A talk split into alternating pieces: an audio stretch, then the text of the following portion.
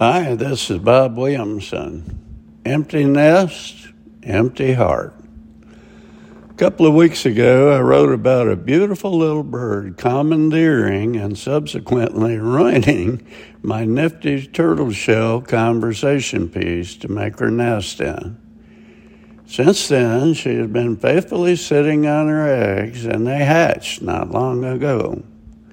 So, yesterday morning, I walked out on the porch, and the little ones were sitting on the edge of the shell with their heads poking out.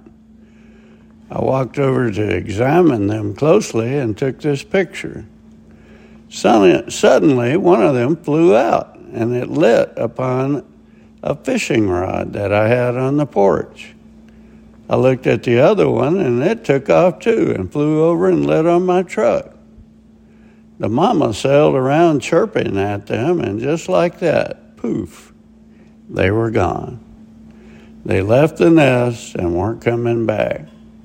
It was kind of sad this morning looking at the empty turtle shell nest.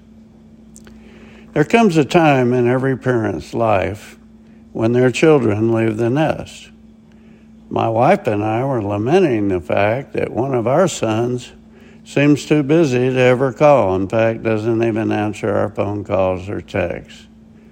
I mentioned to my wife that it reminded me of those little chicks leaving the nest. Once they leave, they leave. So sad to me. I must admit it does bother me and it hurts that he's too busy to even check in for a moment or two my wife and I reminisced about raising our children and all the good times we had watching them grow up, attending their ball games, swimming and water skiing, going on vacations, hunting, fishing, so on during their childhood. My children's childhood was not like mine. Our immediate family was full of love and fun times. We did everything together as a family, and love abounded. My childhood was miserable and lonely, despite being a star athlete. My father did not ever attend a single game I played in, even the state championship in which I was a pitcher.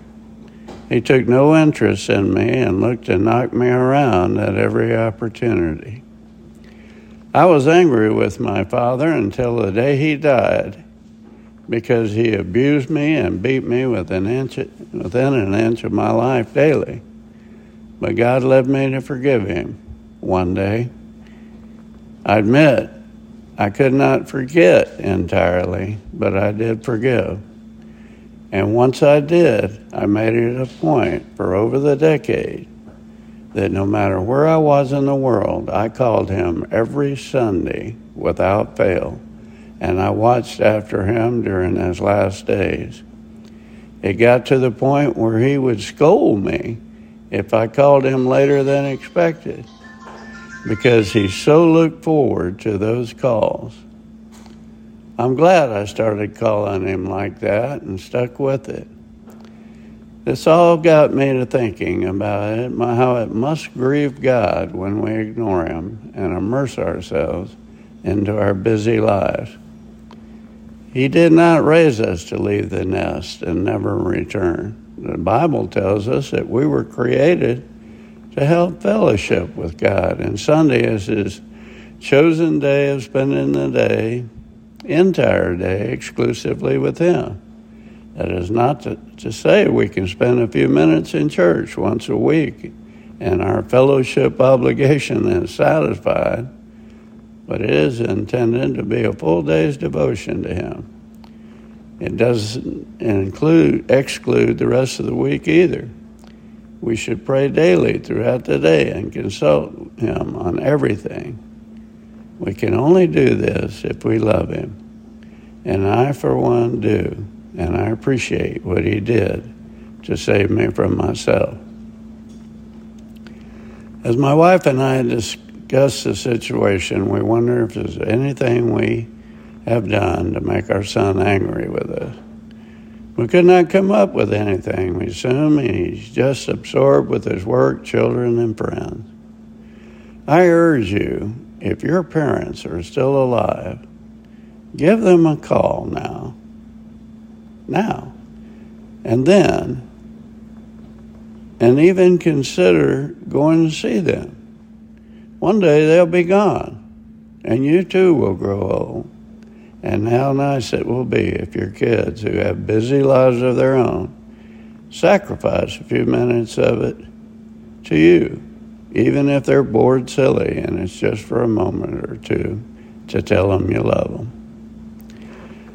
God gave guidelines Himself concerning how the relationship between children and their parents should be. It even comes with a promise a long, rewarding life. Ephesians 6 1. Children, obey your parents in the Lord, for this is right. Honor your father and mother. This is the first commandment with a promise that it may go well with you and that you may live long in the land. This is Bob Williamson. Thanks for listening. Have a great day.